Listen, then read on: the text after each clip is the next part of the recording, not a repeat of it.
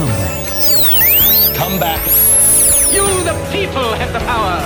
Va ora in onda Comeback. Buongiorno, bentrovati su Comeback, il nostro appuntamento dedicato alla politica americana. Un buongiorno da Stefano Graziosi. Eh, la settimana scorsa, eh, lo avete visto, eh, è scoppiata una eh, decisa, significativa eh, tensione eh, diplomatica tra Stati Uniti e Russia quando appunto appunto eh, martedì della scorsa settimana nel corso di una intervista televisiva eh, Joe Biden eh, ha eh, concordato di fatto con intervistatore nel definire il presidente russo eh, Vladimir Putin un killer, un assassino. Ehm, nella fattispecie l'intervistatore eh, gli ha chiesto se lui credesse che Putin fosse un killer e Biden ha replicato eh, annuendo. Eh, questo ha ovviamente, eh, diciamo così, agito come la dinamite nelle relazioni politico-diplomatiche tra uh, Washington e Mosca.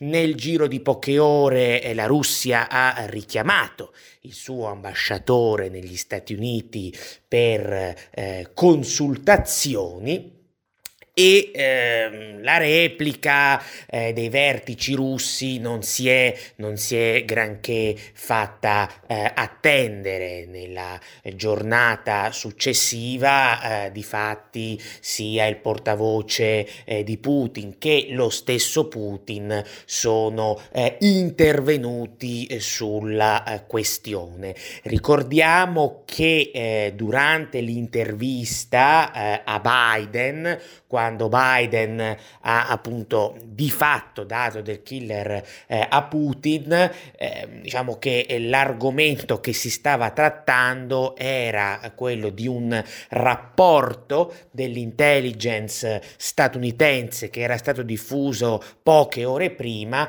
secondo cui eh, la Russia avrebbe eh, cercato di interferire eh, nelle elezioni americane del 2020 per eh, favorire eh, Donald Trump. Quindi nelle repliche da parte russa ehm, è stato anche affrontato questo tema. Il portavoce di Putin ha negato che Mosca eh, appunto si fosse intromessa eh, nel processo elettorale americano eh, dello scorso novembre, nella fattispecie diciamo nel corso della campagna elettorale, l'accusa è quella eh, da parte americana di aver cercato di influenzare l'opinione pubblica americana contro Biden e dall'altra parte invece, eh, come sapete, Putin ha replicato più specificamente alla, eh, insomma, all'accusa di Biden eh, di essere un assassino.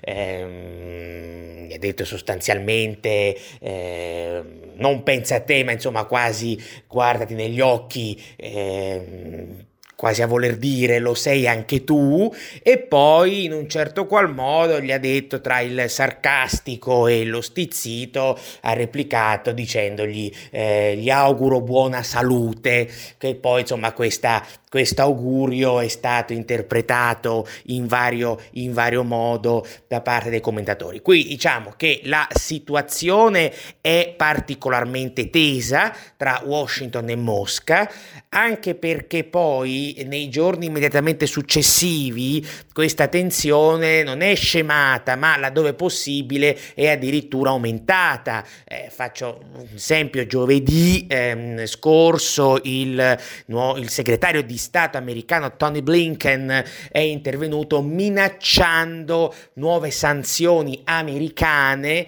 eh, contro il completamento del gasdotto Nord Stream 2 che sapete eh, è in fase di realizzazione, dovrebbe eh, diciamo così, trasportare gas russo verso la eh, Germania, quindi è un'opera eh, indubbiamente auspicata eh, in primis proprio da Mosca, anche se poi Berlino insomma non ha almeno per ora nessuna intenzione di eh, gettarla alle ortiche ed è per questo entrata un po' in conflitto con gli Stati Uniti, tra l'altro non esattamente da oggi. Aveva detto che eh, l'opposizione al Nord Stream 2 da parte di Washington è un'opposizione, eh, diciamo così, storica, atavica, già ai tempi dell'amministrazione Trump, anzi l'amministrazione Trump aveva combinato già delle sanzioni, non si era limitato a minacciarle, ma le aveva proprio combinate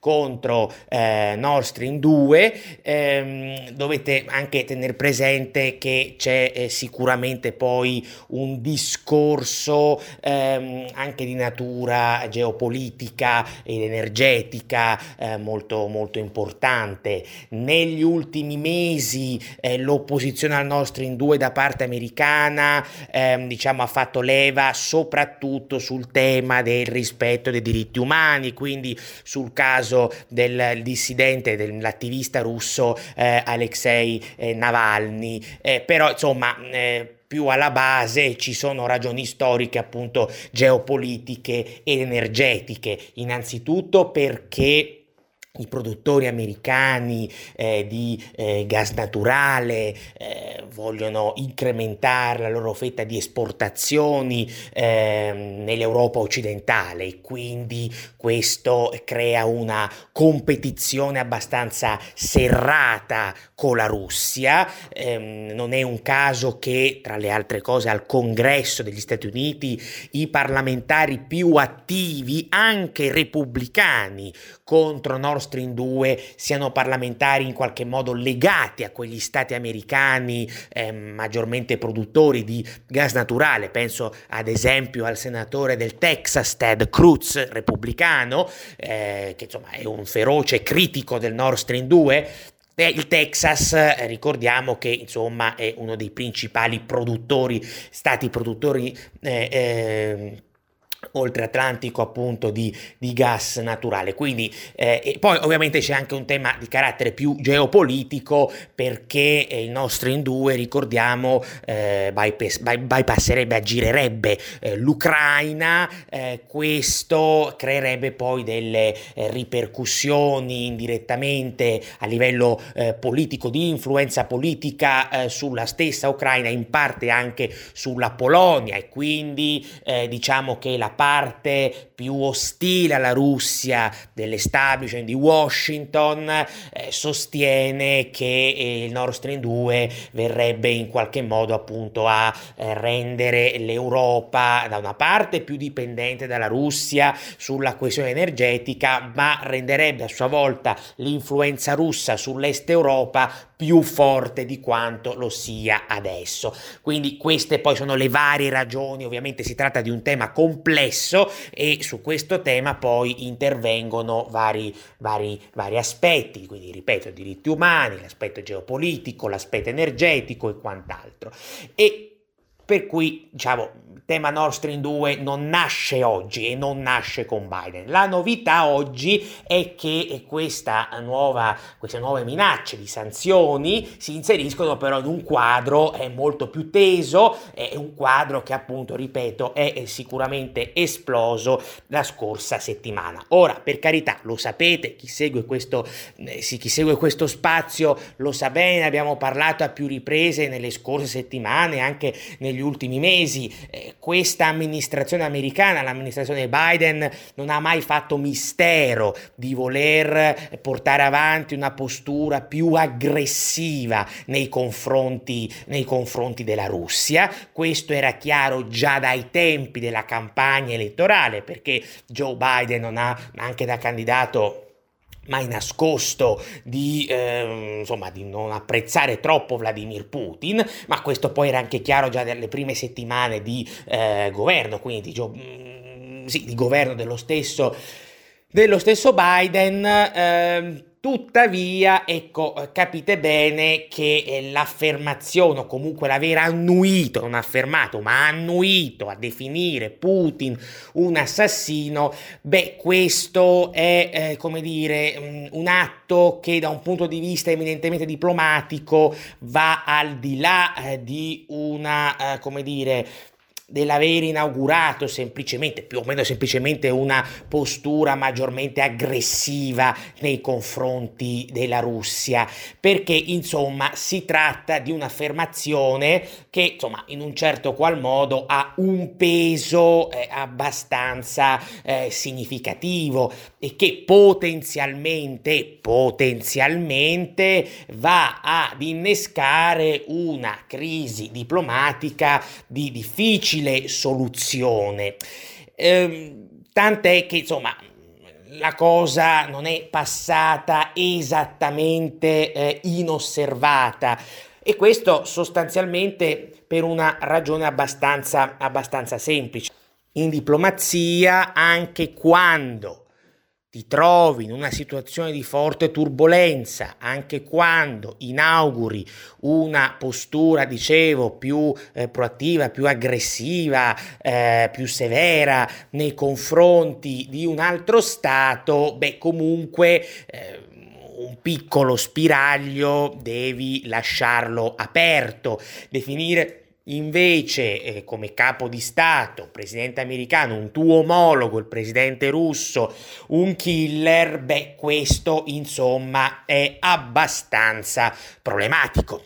È problematico perché è ovvio che da un punto di vista eminentemente diplomatico con un killer tu non puoi dialogare, non puoi trattare, non puoi arrivare anche lontanamente ad un compromesso.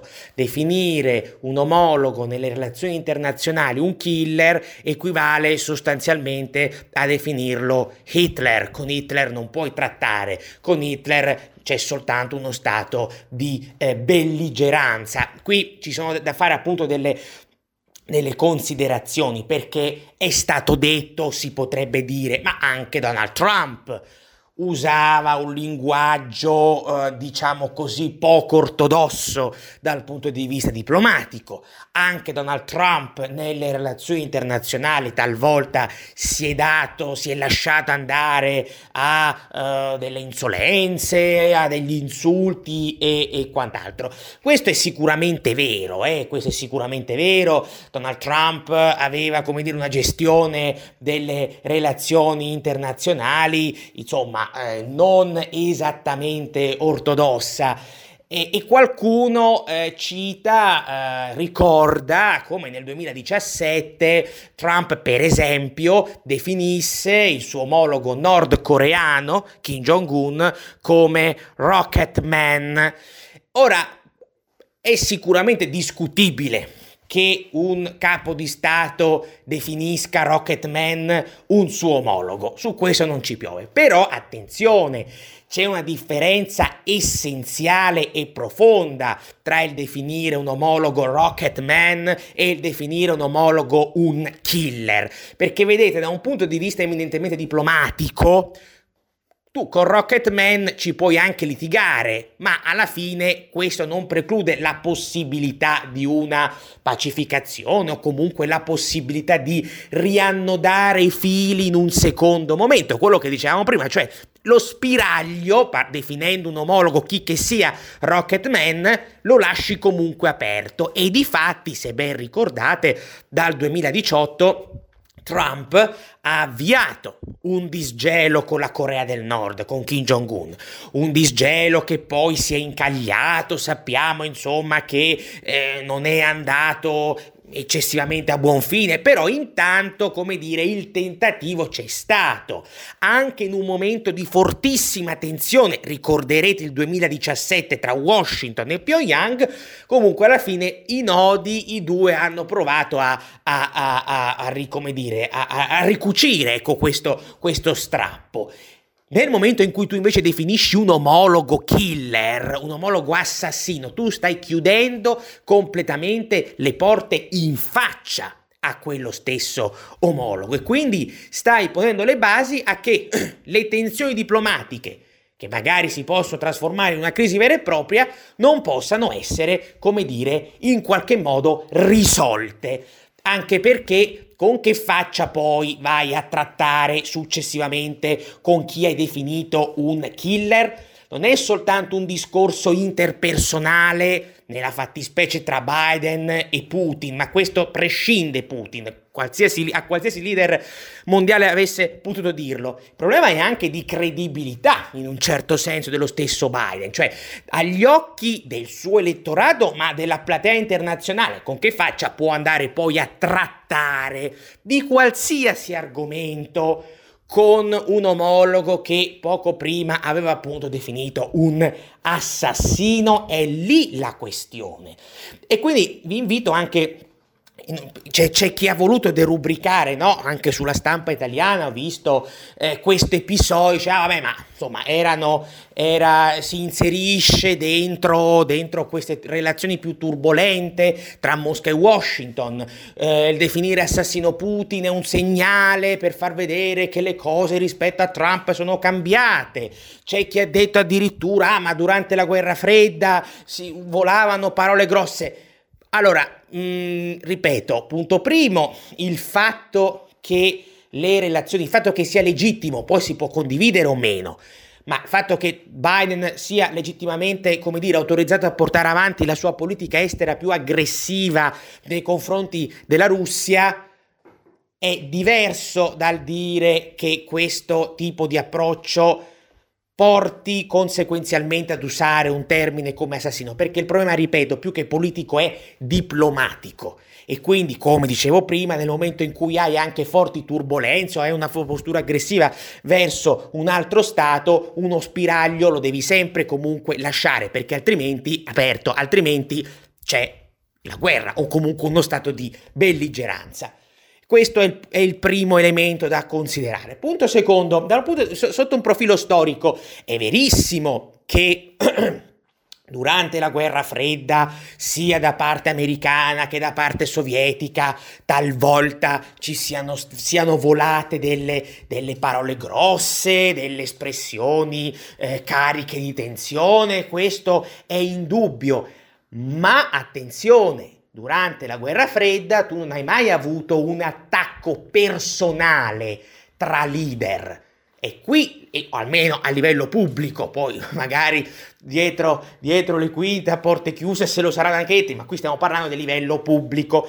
E vi cito un episodio abbastanza famoso per fare un raffronto che eh, diciamo, risale al 1983 Reagan nell'83 è diventato da pochi anni eh, ehm, presidente, all'inizio, diciamo, metà del suo primo mandato, Reagan davanti ad una eh, platea di eh, evangelici se ne esce dicendo, ricorderete tutti, definendo eh, l'Unione Sovietica l'impero del male, Evil Empire.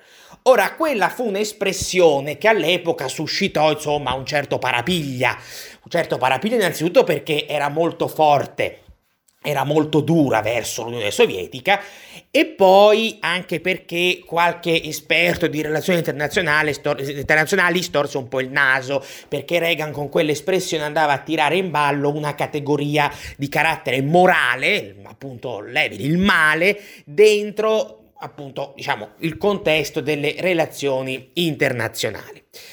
Tuttavia, al di là di come poi la si possa pensare da un punto di vista politico, tecnico, diplomatico, su quella, eh, rispetto a quella, quell'asserzione, ehm, c'è una differenza fondamentale rispetto a Biden che dice sì, Putin è un killer. C'è una differenza fondamentale perché in quel caso Reagan stava comunque parlando, ragionando e operando in una relazione tra stati. Quindi era una competizione innanzitutto, ripeto, tra stati tra Stati Uniti e Unione Sovietica ed era una, diciamo, competizione tra l'altro tra due, dire, tra due sistemi che erano in antitesi, no? Il capitalismo americano e il socialismo sovietico. Quindi non era un attacco personale nei confronti di un leader, come dire, eh, di un leader straniero che poteva comunque benissimo essere un competitor. Ma voi immaginatevi Kennedy durante la crisi del 62 dare dell'assassino a Khrushchev. Immaginatevi Nixon dare del killer a Brezhnev. Immaginatevi lo stesso Reagan definire assassino Andropov. E qui il punto fondamentale. Non è in discussione il tipo di politica che Biden vuole portare avanti nei confronti della Russia. Uno, ripeto, può essere d'accordo o meno con la sua postura più aggressiva, però come presidente degli Stati Uniti dal punto di vista americano, essendo il presidente che, diciamo, dirige in un certo qual modo la politica estera, è legittimata a farlo. Non è questo il punto in discussione. Il punto è que- che questa uscita sotto il profilo diplomatico è assolutamente esplosiva e non può essere derubricata come qualcuno dice, vabbè, è una battuta da inserire in quel contesto. No, perché dal punto di vista diplomatico e conseguentemente politico tale asserzione è potenzialmente gravida di conseguenze. E allora la domanda che a questo punto bisogna porsi è ma perché Biden ha detto una cosa del genere o comunque ha annuito nei confronti di un'asserzione del genere? È stata una gaffe? È stato un momento, come dire, una sorta di, non voglio dire errore, ma poco ci manca? Voleva essere una battuta estemporanea oppure, oppure è quell'asserzione il frutto di una strategia effettiva e deliberata? Eh, perché è, eh, diciamo, rispondere a questa domanda ci può far capire effettivamente dove questa amministrazione americana vuole andare a parare non solo diciamo nei suoi rapporti a livello generale con Mosca questo in parte già lo possiamo capire, intuire da, da, da atti pregressi, ma insomma che senso dare per riuscire a dare un senso appunto a questa crisi. Cercheremo di eh, vedere più nel dettaglio la questione eh, nella seconda parte della trasmissione. Farei adesso una breve pausa. Bentrovati su Comeback, il nostro appuntamento settimanale dedicato alla politica americana. Ehm, questo, quest'oggi ci stiamo occupando delle tensioni tra eh, Stati Uniti eh, e Russia ehm, e eh, nella fattispecie abbiamo concluso la prima parte eh, della eh, trasmissione eh, odierna ponendoci eh, una domanda, eh, ma insomma questa presa di posizione eh, così forte, così dirompente di un Joe Biden che in televisione annuisce nel definire appunto Putin, il presidente russo Vladimir Putin, un, un assassino, beh, ma questa, questa presa di posizione da che cosa scaturisce? Non è una domanda oziosa perché riuscire a rispondere, eh, posto che sia possibile a questa domanda, eh, ci può in qualche modo aiutare a, eh, come dire, orientarci, a capire se ci sia effettivamente una determinata strategia dietro, cioè se la Casa Bianca stia in questa specifica crisi tra Washington e Mosca perseguendo un determinato obiettivo oppure no. Beh, allora diciamo che eh, come accennavamo prima, eh, le ragioni possono essere, eh, possono essere svariate.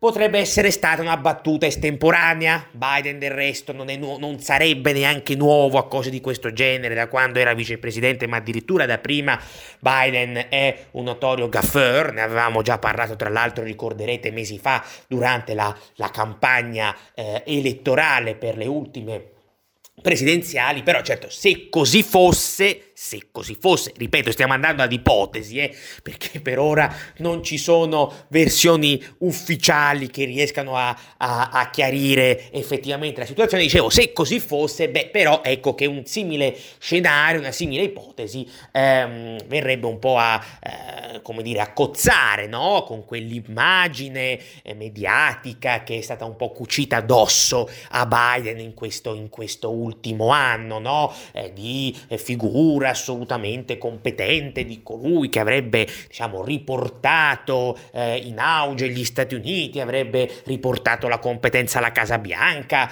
avrebbe riportato la professionalità nelle relazioni diplomatiche. Se, se, ribadisco, se si è trattato di una battuta estemporanea, beh, insomma, questa professionalità insomma lascia un po' a eh, desiderare. Poi potrebbe anche essere che sia stata una sorta di lapsus, eh, un momento magari, non so, mm, di scarsa lucidità, di stanchezza. Sapete che insomma mm, Biden nel corso della campagna elettorale ha avuto vari episodi, eh, insomma, un, un, un, po' stralunati talvolta, quindi potrebbe anche essere una, una ragione di questo tipo.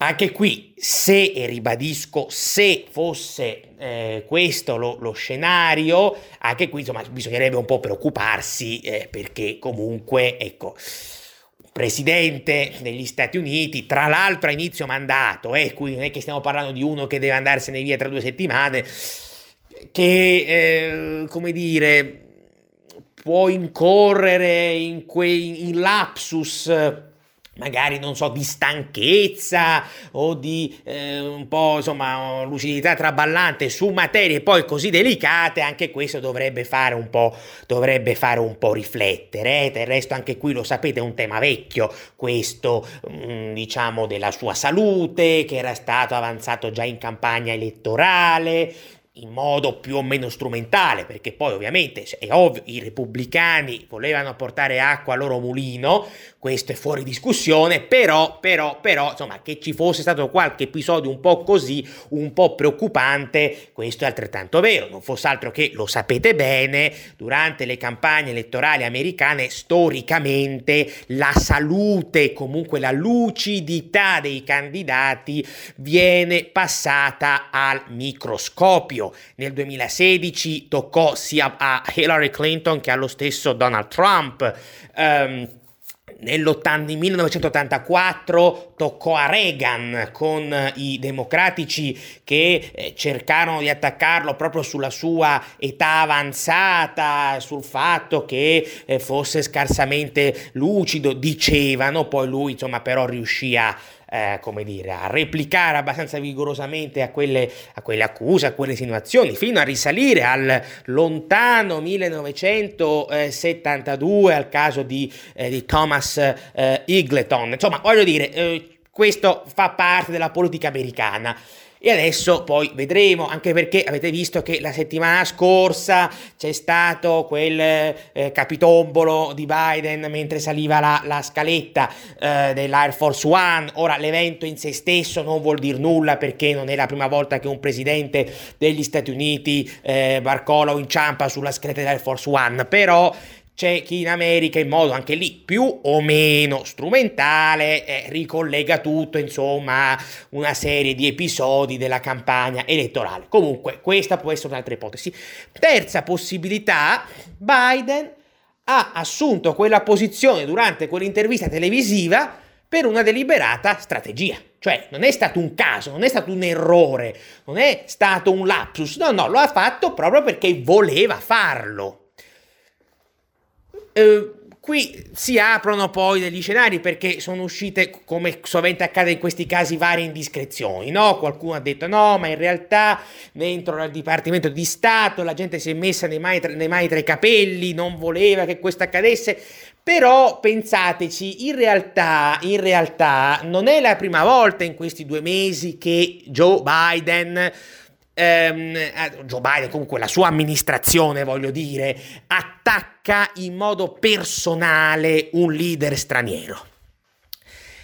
Abbiamo visto il caso a febbraio, per esempio, del principe saudita Mohammed bin Salman, eh, dopo che appunto eh, l'amministrazione, i vertici dell'intelligence hanno pubblicato il rapporto sullo, sul barbaro assassinio del, del giornalista eh, Jamal Khashoggi nel 2018, un rapporto dell'intelligence, nella fattispecie della CIA, che dice sostanzialmente che eh, Salman aveva eh, approvato l'uccisione eh, del giornalista.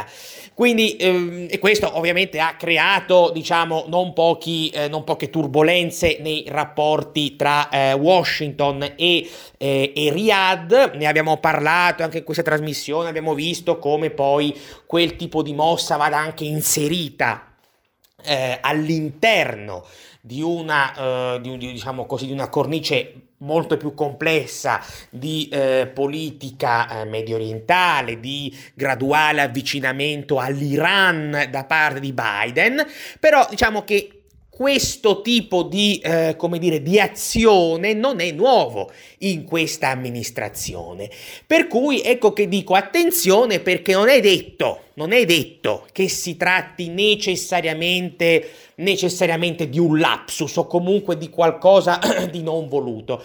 Potrebbe in realtà essere, come dire, eh, una, una, una, strategia effettiva, potrebbe essere il, eh, come dire, il, la conseguenza di, del tentativo di... Eh, appunto raggiungere un determinato eh, obiettivo, magari, non lo so, la butto lì, avanzare, come dire, delle, delle strategie di ehm, regime change, magari molto soft, non necessariamente, eh, come dire, delle, delle strategie che possano arrivare in tempi brevi a conseguire questo risultato, ma che indubbiamente hanno come volontà quella di un po' di, di, di destabilizzare o comunque di diminuire la stabilità di, di determinati eh, stati esteri che insomma la, la, rispetto a cui insomma la Casa Bianca vuole eh, avere maggiormente voce in capitolo. Ovviamente sono tutte ipotesi però sono ipotesi da tenere in considerazione, anche perché la storia lo dimostra tendenzialmente, anche se non è sempre così, ma tendenzialmente le amministrazioni eh, democratiche, eh, soprattutto negli ultimi, negli ultimi decenni, hanno, come dire, una maggiore eh, tendenza nei confronti dell'interventismo all'estero, il che non significa soltanto le guerre, significa proprio anche, diciamo così, avere, esercitare una influenza, una pressione molto forte rispetto a quello che accade poi all'interno di determinati stati esteri. Quindi quel tipo di affermazione può essere benissimo intesa come il tentativo di mettere sotto pressione Mosca, sempre più sotto pressione Mosca e di indebolire quindi indirettamente Vladimir Putin. Ripeto, noi non sappiamo eh, che cosa abbia poi spinto oggettivamente Biden a fare quel tipo di affermazione, anche perché la Casa Bianca non ha chiarito assolutamente nulla da questo punto di vista. La portavoce eh, James Psaki eh, ha interpellata specificamente su questo tema ha dato una risposta molto vaga, che non è che sia stata appunto particolarmente, particolarmente chiara, quindi voglio dire le varie ipotesi sono sul tavolo. Quello che è certo è che una simile affermazione, come dicevamo nella prima parte della, della trasmissione, è diplomaticamente problematica perché eh, o Biden ha realmente intenzione di essere conseguenziale in modo rigido, radicale con quello che ha affermato e allora c'è una strategia deliberata di aumento della tensione con Mosca proprio per metterla sempre più sotto pressione, oppure si è trattato insomma di un errore. Attenzione, qui non è il tema di, diciamo, il punto qui non è quello di difendere Putin, non è questo il punto, perché poi molti dicono ah ma Putin è sicuramente un leader controverso, Biden aveva ragione, qui il tema è un altro, e il tema è di carattere geopolitico ed è un tema tra l'altro, proprio perché geopolitico, e di stabilità dell'Europa, diciamo nella parte più orientale dell'Europa, perché vedete ehm, quello che diciamo le, le, le premesse che questo tipo di linea vengono a porre sono premesse insomma di forte instabilità, una instabilità di cui poi a chi pagherà le conseguenze saranno soprattutto due aree. Una è l'area medio orientale, che insomma Trump aveva difficoltosamente stabilizzato, almeno in parte, poi comunque di, di, vari nodi, vari problemi erano rimasti, ma ba- Trump l'aveva lasciata un po' più stabile di come l'aveva ereditata dal suo predecessore. E poi c'è un tema anche e forse soprattutto europeo, cioè è un discorso, è un problema questo che chiama in causa poi proprio l'Unione Europea che rischia di rimanere nel mezzo, attanagliata nel mezzo di una crisi che certo le fa più male che bene. Attenzione, sicuramente i paesi dell'Europa orientale, penso ai paesi baltici soprattutto, saranno felicissimi di questa uscita di Biden perché per ragioni storiche che ben conoscete i paesi baltici hanno una politica estera profondamente antirussa. Però quando poi ci spostiamo verso l'Europa centro-occidentale la situazione un pochino muta oggettivamente.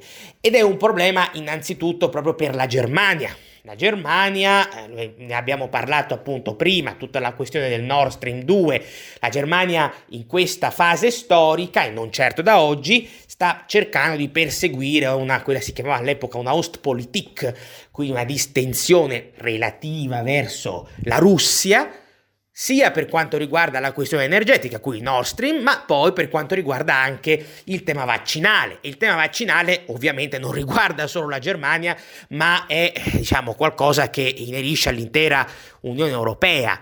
L'Unione Europea eh, sta scontando due problemi, lo sapete bene, sul piano vaccinale. Il primo è un, e sono due problemi, perdonatemi, strettamente correlati. Da una parte c'è stata eh, la disastrosa gestione per l'approvvigionamento vaccinale da parte della Commissione Europea. Dall'altra parte, problema ribadisco correlato, c'è il nazionalismo vaccinale di Joe Biden. Ne abbiamo parlato la settimana scorsa, se, se ricordate. Biden ha chiarito che deve necessariamente prima coprire il fabbisogno vaccinale interno. Lo ha detto, quindi adottando sul tema del fabbisogno vaccinale una politica America First. Questo è chiarissimo. E detto poi in un secondo momento, fondamentalmente a partire dall'estate o dopo l'estate, allora poi quando avremo finito noi, saremo eventualmente disponibili a, ad inviare vaccini, eccetera. Ma fino a quel momento Biden, voglio dire, sta portando avanti una strategia di, di nazionalismo vaccinale anche piuttosto, anche piuttosto energica.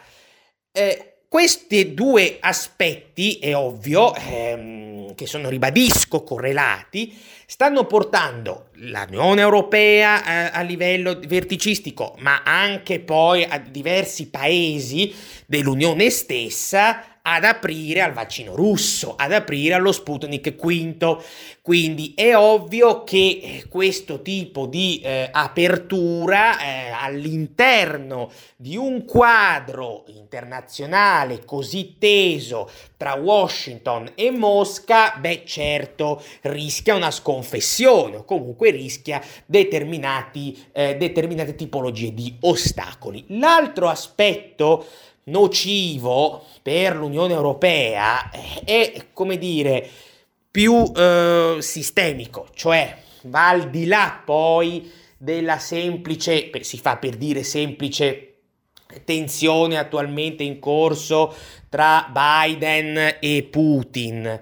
Ed è un discorso questo che abbiamo già fatto nelle scorse settimane, se ben ricordate, cioè un atteggiamento così eh, severo, aggressivo da parte eh, americana oggi nei confronti della Russia rischia sempre più di spingere quella stessa Russia tra le braccia di Pechino. Ora, noi sappiamo bene che dal 2014 circa, cioè dalla crisi ucraina, la Russia si è allontanata dall'Occidente e ha avviato una progressiva convergenza con la Cina su tante questioni. E però, come Donald Trump in parte aveva intuito, se si vuole portare avanti una politica estera eh, efficace per contenere la, eh, diciamo, la, la, la, la eh, contenere l'influenza eh, della Cina stessa, quindi se si vuole portare avanti una politica estera in grado di arginare in maniera effettiva l'ascesa della Cina, è forse necessario, tra virgolette, riguadagnare la Russia alla causa occidentale, o comunque cercare di sganciare, quantomeno parzialmente, Mosca dall'orbita cinese. È quella la sfida, anche perché, vedete, il problema qui ehm, è che secondo alcune visioni che vengono propugnate da vari analisti politici, eccetera, si continua a sostenere in maniera più o meno velata o più o meno esplicita che la convergenza tra la Russia e la Cina sia oggi monolitica. Non è così. Indubbiamente è una convergenza importante ed è sostanziale su tanti punti, ma non è monolitica. Punto primo, a livello generale, perché Putin teme l'abbraccio soffocante della Cina, teme di restare in balia dell'orbita cinese e questo è già un punto essenziale. Poi a livello specifico ci sono vari dossier, vari fronti, e, insomma, rispetto a cui Cina e Russia non coltivano esattamente gli stessi interessi. Qualche esempio? Beh, innanzitutto c'è una competizione nell'ambito della loro diplomazia vaccinale.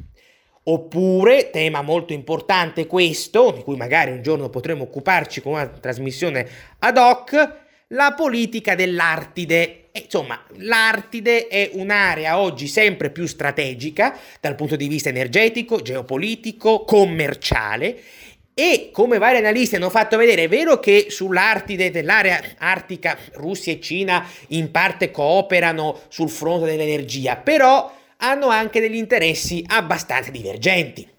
Ora, una dei pilastri della politica estera di Trump, che però lui non è riuscito poi a sviluppare troppo, eh, era proprio questo, cioè cercare di lavorare, di incunearsi, di, di, di operare su quegli elementi di attrito nelle relazioni tra Cina e Russia per sganciare sempre più la Russia proprio dalla Cina.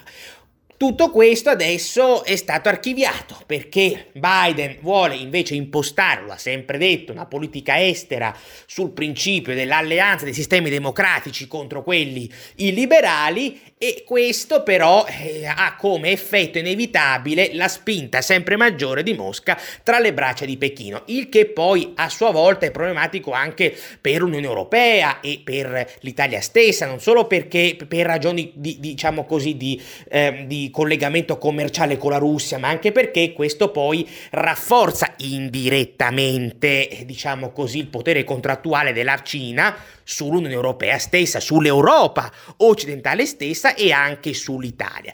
Quindi capite che si tratta di una situazione molto complessa.